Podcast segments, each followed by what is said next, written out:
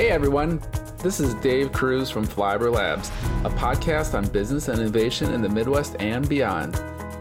Here you'll meet fascinating people and learn about new technologies and practices that will change how you look at life and business. Enjoy! Hey everyone, welcome to an episode of Flyover Labs. And this podcast is part of our new theme on big ideas. And this one is around solar solar energy to be specific. And we're going to have a series of podcasts diving into solar and what it takes to take off more in the Midwest and uh, even specifically Wisconsin. So this first podcast is with Niels Wolter, and Niels has a tremendous solar background, working on many different projects and initiatives over his, um, his career. So we'll we'll let Niels give uh, those details. And for his fir- first podcast, Niels is, Niels is going to focus on um, kind of give us a broad overview on solar, and we'll dive into maybe some more details in later um, podcasts. So, uh, Niels, thanks for uh, coming on the show today. Hey, it's great to be here. Thanks for inviting me. Definitely. And uh, before we jump in on you know more on specific on solar, can you give us a little bit about your background? Yeah, you know, I'm going to go way back in that my parents were immigrants from Germany, and they um, they grew up during World War II and lived in a, a climate of you know resource constraint and had been forced to live simply. And as a kid growing up, I you know, that's how I was raised, and somehow through my education and early job careers, I evolved into becoming a solar energy consultant. Uh, I've got degrees in geology. I worked for uh, Chevron USA, which is a huge oil and gas corporation and then ended up with a second master's from University of Wisconsin in energy analysis and policy. Um, from Chevron, I learned I don't really work well in big corporations. So since those days, I really worked for small consulting firms where interesting work could come along and I could kind of grab hold of it and learn and start doing that work. And about 20 years ago, I got an opportunity to do a little solar project. And from that, I just kind of expanded. What was that project? And that first one? It was to look at a um, University Research Park in Madison, which was growing, and they were saying, well, you know, how much solar could we add there, and could we offset any needs that the local electric utility has to upgrade their distribution uh, system for electric power? And it was like a five thousand dollar grant that we got from the state, and uh, as my first project, and I went way overboard on it. I, I spent many more hours than they had budget. just learning everything I could about solar. And that was the first one. Um, and I ended up, you know, 10 years later, five years later, running or helping run the states of Wisconsin's renewable energy program. I ran the solar PV program for almost 10 years. And in that process, really got to know all the installers and investors and technologies and the finances. And, you know, so it was this great education experience. Interesting. And what are you uh, what are you up to these days now? So these days I've got a little firm called Madison Solar Consulting, and mainly I work as an owner's agent. And so I have clients such as school districts, religious orders, uh, large commercial or industrial customers, cities, counties, you know, so forth, who you know, want to do solar, um, but they're not really sure. Does it make sense? How you know how big should it be? Um, you know, I help them write grants. I help run their request for proposal process. Help them pick, you know, who they should hire. Help them, uh, you know, negotiate details of the contract. At school districts, I might go in and do some educational systems, uh, educational ses- uh, sessions. Uh, so yeah, I just have fun with it and just help them any way I can to help them understand if the project makes sense, and then to go forward with installing it. And these are all systems that basically, you know, they, they sit at the customer site, and generally, you know, most almost all the power stays behind the meter. So what it does is it just offsets their usage, and that offset is, you know, their retail rate of power. So that's where you get the best economics. And uh, and before we jump in, what what was one of your most favorite or interesting projects you've uh, worked on? If you can think. Of? Yeah, well, I've got one client. Yeah. I'm still helping him and what's really cool is that some of these clients, mostly if they're business owners, generally they've been successful. Often they've, you know, back in the 70s, they wanted to do solar, but it just didn't make sense. And so they went off and did other things and were quite successful. So I've got a client who had, you know, that way. And he ended up having a manufacturing facility and basically, you know, asked me to help him cover his roof with solar panels. And then the second phase of that was like he wanted to consider batteries to back up the solar and help him use more of the solar and not put it onto the grid. And now actually he's thinking about developing some solar products and he's asking me to help him develop those products or give some cool. insights. I mean, it's a very minor role right now. And who knows, it might not end up being much, if anything, but still just a fascinating person who's, you know, I've gotten to know, um, who's got some amazing ideas. And it's just really fun. You know, it's one thing about solar is that uh, the people who are interested in it, it's, you know, a pretty small group and they're people like me, you know, so I get along with them. That's right. and we're trying to do good stuff, you know, so it's a, it's, it's a fun place to be. I guess I encourage all your listeners, if, you know, they're interested in solar, to, you know, to look into it. And it's got huge potential uh, in many different ways. Uh, and it's got a lot of growth potential in the next 30, 40, 50 years. So it's a fun little segment to be in. So let's uh, let's chat about that now. And so what I'm thinking is maybe you can give us kind of a the current state of solar in the sense like if you could like break down one of your projects you worked on it can be a generic project and commercial is fine or whatever you feel more comfortable commercial versus residential just to get a feel for like you know how much power to offset what was like the payback um, so it's kind of like the current state and then you know it'd be interesting to hear more why you think solar is not more widespread so um, but first yeah. you maybe kind of give us like the current state um, if you could you know, the current state is that the prices have come down tremendously. Um, you know, over the last five, six years. Maybe some of you know your listeners have heard about you know Trump's new import duties on some of the solar panels. That's bumped it up a bit recently, but regardless, you know the prices are again now drifting down slowly. Um, so it just gets increasingly economic. There's also some nice you know tax credits that are out there for residential and commercial owners that help um, offset the first cost. Um, I would say for residential, you know, here in the Midwest, you're talking about maybe a seven to 12 year simple payback period. If you're a commercial customer, um, and again, you're just paying out of the pocket, uh, you're probably looking at more three to seven year payback period. Wow. Those projects are, you know, they're bigger, and you also get to do a depreciation of the technology, so that helps with your return. You know, and the, what's interesting is, you know, these panels have 25 year warranties. They should last 30, 40, maybe 50 years. The inverters increasingly have 15 year warranties. And, you know, inverter prices are actually pretty low. So if you have to replace one in the future, it's not that bad.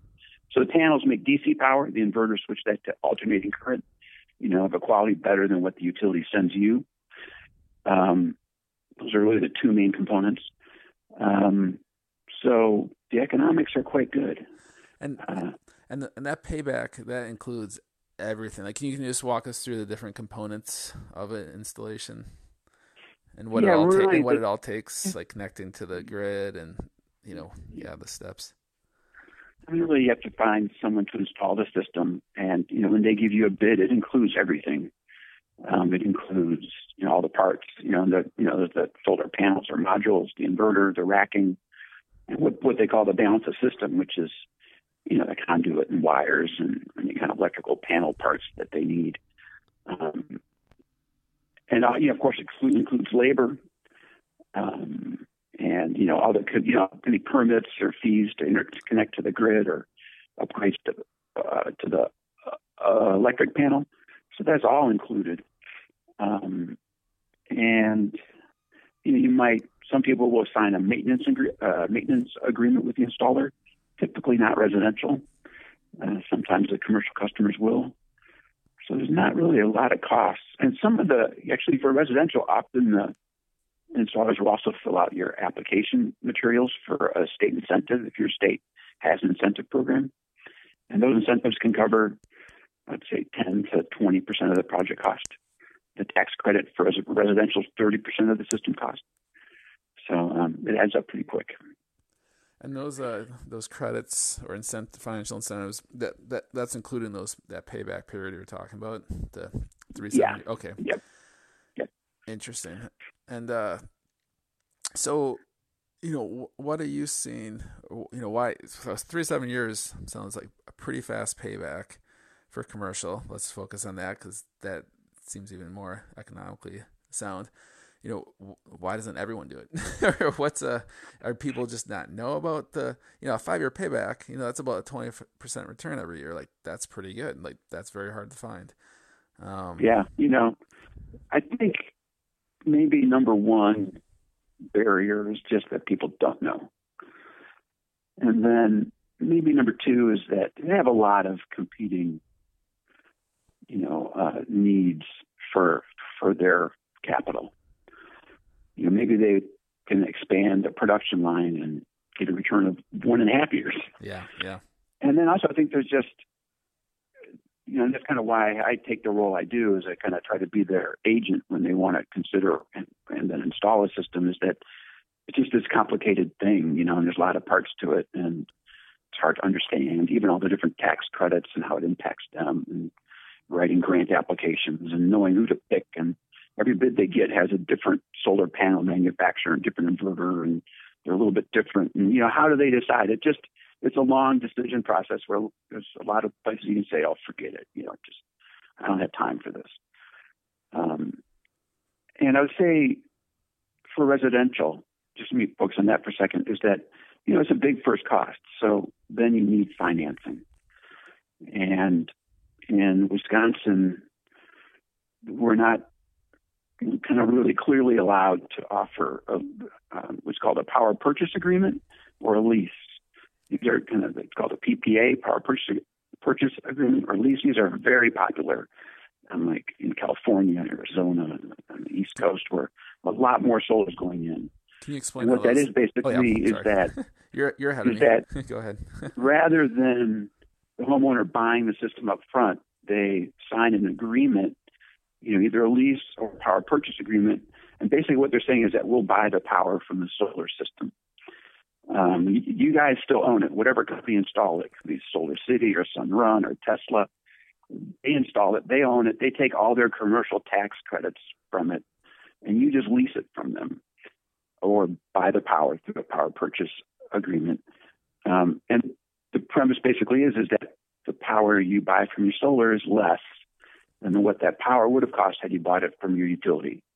So there's no upfront cost. You just say yes, go ahead and put it up there and you save money from day one.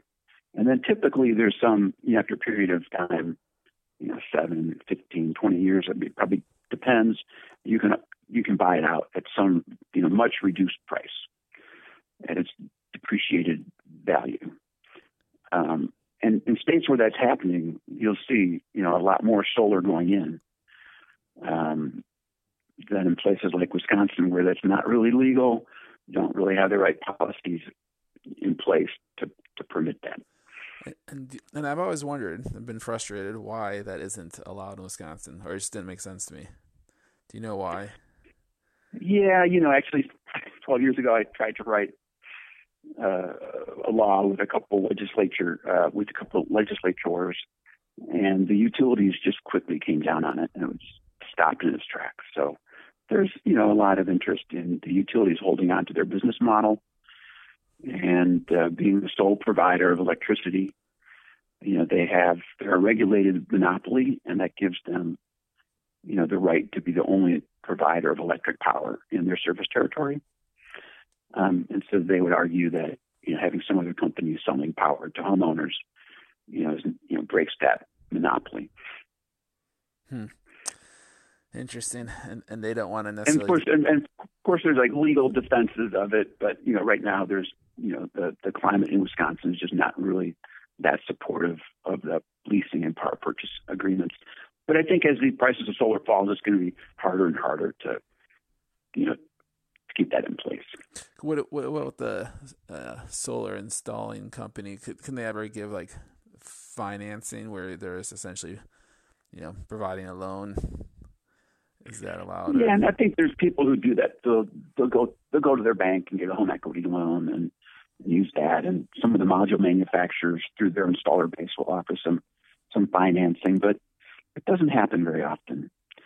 Um, you know, there's kind of no upfront cost and you save money from day one. That's a lot easier thing to sell than um, okay, use your home equity line and make payments and all that. And and right now, all most of the installations you see going in for commercial or residential are they all connected to the grid? I mean, do you ever see a standalone operation?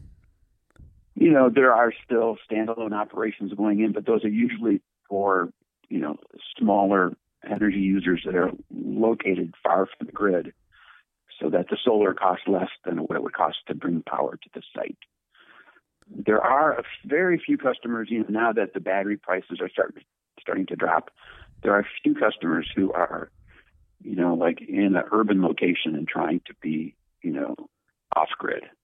So cutting their utility connection, having solar panels and batteries. And in our climate, you need a generator, you know, because I know I remember months of December and November where you had maybe 10 hours of sunshine. So you've got to have some kind of backup source. Uh, so to com- go completely off the grid, you know, in Wisconsin is kind of a challenge unless we, unless you have a backup, could be LP or natural gas generator. If you live in the Southwest somewhere, you know, where it's sunny every day almost, this can be a lot easier. Gotcha. And how much? And this is kind of a loaded question, but how much do, do batteries add to the price of a installation? Um, you know, it, it, probably depends how how many how many how much power you want to have. Um, but yeah, just trying to figure out because like my thought is like how can we get to the point where you, know, you could have standalone installations and they could actually make sense economically. Um, I feel like we're pretty far away from that, but um, you know, I think we're getting again in Wisconsin. It's a challenge to be you know off the grid just because we have cloudy winters. Yeah, and we have a lot of heating needs. You know, because if you go off the grid, then you have to find a way to heat your home. If you want to do that with electricity, it you know uses quite a lot. There's uh, these heat pump technologies are quite efficient, but still you need quite a bit of power. Um, now I lost track of your question. Oh yeah, just trying to figure out like. so, oh, that's right. Okay, yeah. so to go off totally off the grid, you know, for me, if you think about it, um, you know, we're going to need the grid. Uh, it's hard to power a hospital complex with with a few solar panels sprinkled on its roof. It's not going to happen. I mean, we need the grid. And if you think about, you know, optimizing the whole system, you could think of, okay, you know, you're not home, your solar is producing power, you put power on the grid during the day. You know, when the hospital down the road is using that power, perfect.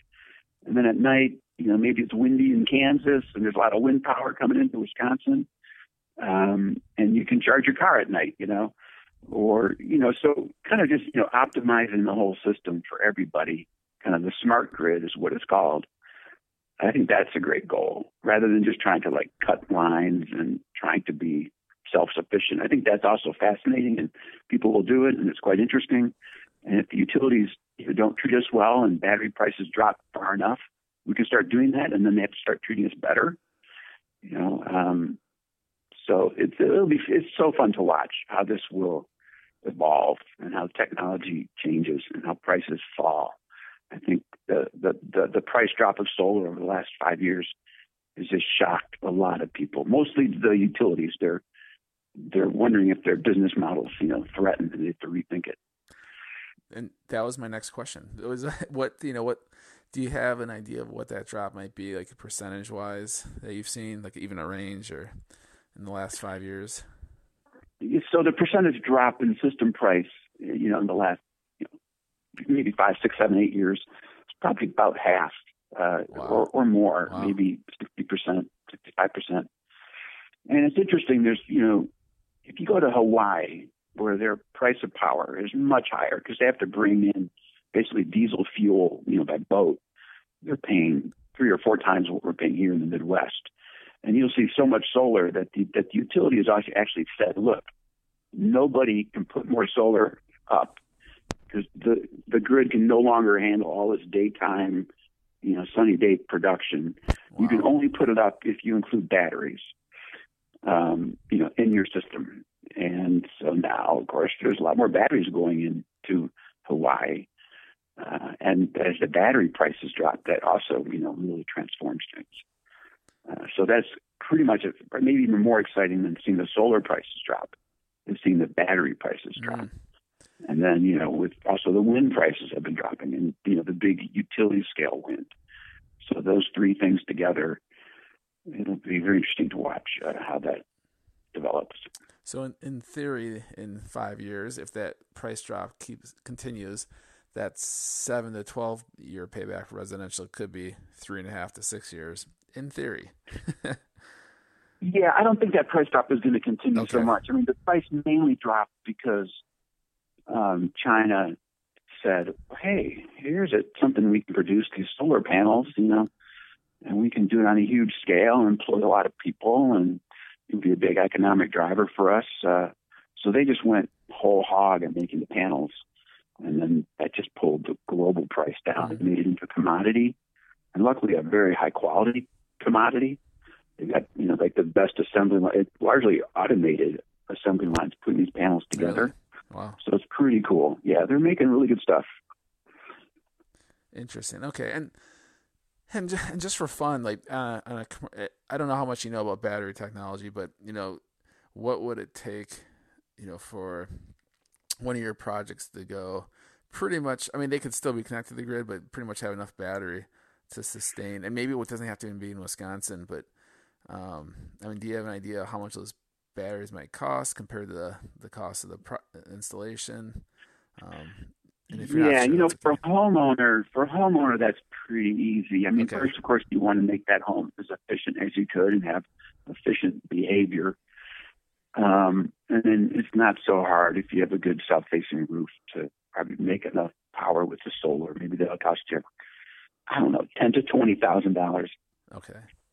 And then for the batteries, maybe it's an equivalent. But you know, so right now the batteries are kind of warranted for about ten years. So you might have to replace them every 10 years. So if you're looking at kind of life cycle costing, it's going to cost quite quite a pretty chunk. And then, like I say, at least in our climate in the upper Midwest or anywhere in the northern two states, you need to um, have a backup generator and either use some natural gas or some LP, something like that to, to kind of run the place when it's not sunny, you know, you know, for more than a few days. What? I think it's doable but it'll be pricey. but it might make sense because you know, you look at your electric bill, it's not cheap. And, and also, if you look at your electric bill, at least here in Wisconsin, there's just like a monthly customer charge. Oh, I know. You pay if you use power or not, and that was recently, you know, significantly increased. National Gas Electric had been talking about increasing it to almost like ninety-five dollars a month. What? And if, and, and if that's what they were doing like three or four years ago, they were going to just have the customer charge because it was like almost a hundred dollars a month, and that would, you know, at that level in a couple of years, you could say, "Huh, economics have gone off the grid with the little generator look pretty good." So I'm actually pretty hopeful. Again, I don't think we'll see it first here in Madison or the Midwest. We'll see it first, you know, in the Southwest where it's sunny and electric rates are maybe higher. We'll see it in Hawaii. I'm sure it's already happening there. So even in Wisconsin or or maybe out in the Southwest, um, so with let's say a residential installation, is there enough sun during the day to power up? Let's say you had unlimited budget for batteries, enough enough energy to store enough energy in batteries so that you know cloudy days and overnights you'd be fine. I mean, you know what I'm saying? Like for a home, enough? yeah. For a home, yes. Okay. For like a wastewater treatment plant or a Ford assembly line or something, you need to have some giant fields full of solar panels you know, if you go to actually places like Staples and Home Depot and IKEA, a lot of those places over the last 10 years, or maybe more five to six years, about seven years, have been putting solar panels on those rooftops. Even, you don't know it, but actually quite a few of the targets around uh, Wisconsin have solar panels on their roof. But typically, if you cover like a, that kind of commercial building with solar panels, you're going to offset maybe 10, 20% of the use. Um, so the rooftop isn't enough. You need to go, you know, ground mounted. Gotcha. But for my home, in theory, I could uh, put it solar panels, and I have a very sunny home. There's like no shade, so at least, uh, yeah, no no trees. But um, you could buy enough batteries that, in theory, you could go off the grid. It'd probably be cost prohibitive, prohibitive, and cost too much, right? But you would get enough uh, solar energy yeah. do that. Cool. Definitely. You oh, could do it. You could do so, it today. Really? So it's it's a really a battery. Hey, if you want to do it, let me know. I'll, I'll give you some names so you can get some bids. Awesome. That would be very interesting. And uh, yeah, I mean, right.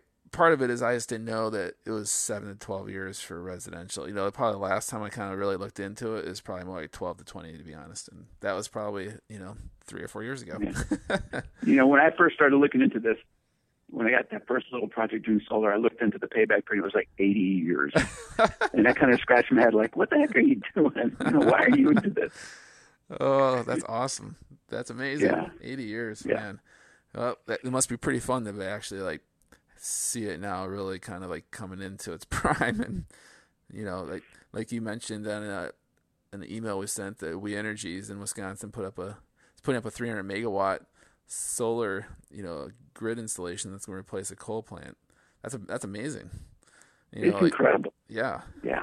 Like, can you imagine? So again, like I say, it's like really fun to be in. So I encourage all of you guys, all you listeners, to do something with solar. Gotcha. Yeah. All right. Um, yeah, it would be really interesting to see what the payback would be to go completely off grid. I don't think I'd I would do it. It's more like it's probably we're probably getting more to like the 30 years. it would be an interesting number to figure out someday. Um, yeah, you know, it's interesting. So, you know, I've got solar in my house now. On the last two houses, I've had solar. Um, Madison Gas and Electric, when I did this, they had a special electric rate where they wanted to include customer owned solar in their green power rate. So, a lot of utilities will have like this extra charge. You can make all your power green. Most of that will come from wind farms but they wanted a little few percent of that coming from locally owned solar systems. So they actually, all the solar I make with the system, with the panels on my roof, um, I have a four and a half kilowatt system. It cost me quite a lot of money because it was, you know, seven, eight years ago. um, but they pay me 25 cents. So all that power goes on the grid. Wow. They pay me 25 cents. And then I buy my power at the normal price, which is now more around, I don't know, 13 cents, 14 cents. Um, and the thing is that I make so much more power than I need because uh, I'm a real energy. I probably use a third as much as a normal home. And the system produces more than I need, and then I get this kind of even when I use power, it's less than what they pay me. That for the last seven years, I've not paid a, a gas or electric bill. no so, way. Wow. so my house is energy bill zero. I might not be off the grid, but I'm energy bill zero. Um, and I think I calculated in those days my payback period was something like 12, 13 years. So another four years or so, I should be, I should be break even. And is that deal still um, around? Does MG&E still pay 25 cents kilowatt? So it was a contract that was good. No, it, they just, I think they had two megawatts of solar. Okay. They just had room for that much, and it filled up. Took a few years to fill it because again, this is back when solar cost you know three or four times what it does now. So it was, wasn't so wasn't so active. Uh, but it filled up, and it's a ten year contract. So after so in a couple more years, I'll have to figure out what to do.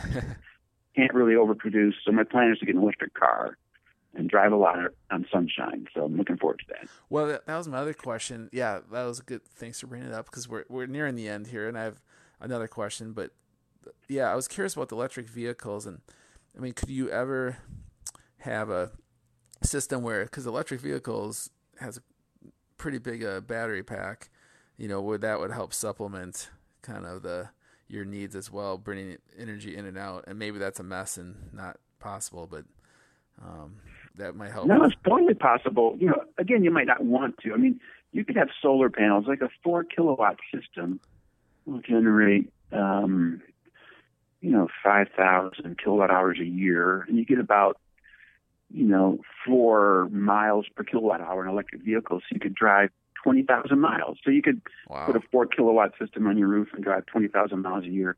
I might have some numbers wrong. I'm sure your readers will, uh, or, your, your, or your listeners will correct my errors. But uh, so basically, it doesn't take that much solar. And then the thing is, this solar panel or the solar system could work for 30 or 40 years, and you could just keep driving your electric car on you know 20,000 miles a year for you know not really that much money for 40 years. So you can do it. But again, it might make more kind of sense to the grid that you're making power in the middle of the day and it goes to the to the hospital next door when they need the power.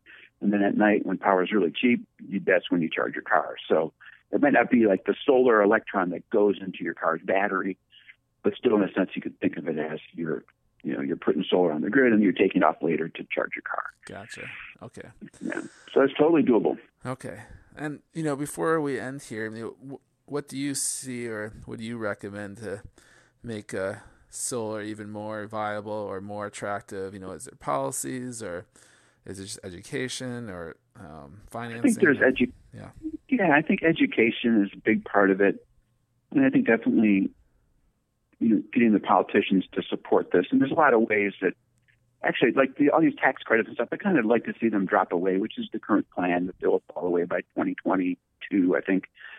Um, um, because I really just want it to be strong on its own without the need huh. the need of tax credits. But then there's just so many little policy details that are just haven't been updated to this kind of to the new renewable world where solar and batteries and wind is all getting you know cost effective and makes sense and and then just to kind of treat the the customers more fairly because right now it's kind of all built for utilities providing the power but there's just a lot of you know now customers can make power and the policy landscape just doesn't really reflect that in many ways so we need to work on that like like uh, allowing a power purchase agreement for uh, Wisconsin. Yeah, that'd be a good. Yeah, one. or even you know, like right now, um, once you know, for like a larger commercial project, if you put power onto the grid during any 15 minute uh, any 15 minute interval, it's valued at kind of the utilities like it's called like a at their avoided cost. So it's a two to three cents a kilowatt hour. And yet here it is. It's you know it's it's solar power. It's the middle of the day. It's you know it's on a distribution system. It's going right to their neighbors, you know, uh, electric meters and offsetting that use. And just to say it's the same thing as a coal plant running mm-hmm. somewhere and giving it that value, it's just kind of wrong as far as I'm concerned. So to give that kind of more of a realistic value, and then because right now, if I go to let's say a wastewater treatment plant I can't put more than you know I can't put more solar on there than maybe 15 or 20 percent of their annual use because I start putting power onto the grid and that power is worth very little, so it hurts the economics of the project. Hmm. Interesting. Yeah. Well, that's a all right. That's a pretty good uh, way to end. Although one more personal question I always like to ask: uh, What do you like doing in your uh, free time outside of solar? Or maybe it's researching more solar, but No, no. Over 20 years, I try to do other things. So I'm very much into finding my endorphins by um, biking, uh, skate skiing, mountain biking, you know, road biking, uh, ice skating. Cool. I can't run anymore because of my knees. You know, swimming, lake swimming, lap swimming. Wow. So I like to be active. I also got some big vegetable gardens. So I like to grow stuff like garlic and spinach and tomatoes and peppers. So you sound like a super healthy person. you're, you're probably one of the top uh, three healthy pers- people I've uh, I don't know about that. What, or maybe the top. I don't know who the other two would be, but yeah, that's cool. All right, I love it. Yeah, I guess I recommend everybody who's stuck in front of a computer screen all day at work that they go out and find their endorphins and kind of get happy. Yep, I mean, it's, a, it's a good path. I'm with you. I'm with you. With, cool. with without that, my wife knows I get super grumpy. So right. She's like, just go, just go. No. Um, right. Do something. That's right. Well, Niels, thanks for uh, coming on our show. This has been great and uh, a really good intro to solar and what's possible. And it surprisingly is even better than I, uh, you know, I've done some research, but uh, yeah, it's been really nice yep. to hear yeah, experience. It, it, like I say, it's fun. It, it's exciting. It's frustrating too because you see so much potential in it. Yeah. Not doing it yet, but still. I'm also some of the installers are just so busy. They're like, no, no, no, don't we don't need any more work, you know. You know, and, and they're looking for people to hire, so it's it's you know it's kind of maxed out in some ways too. And, uh, and thank you. I've, I've enjoyed this conversation. Definitely, and uh, thanks everyone for listening to another episode of Flyover Labs. As always, I definitely appreciate it, and we'll see you next time. Thanks, Niels. Thanks, everyone. Yeah, you're welcome. Bye.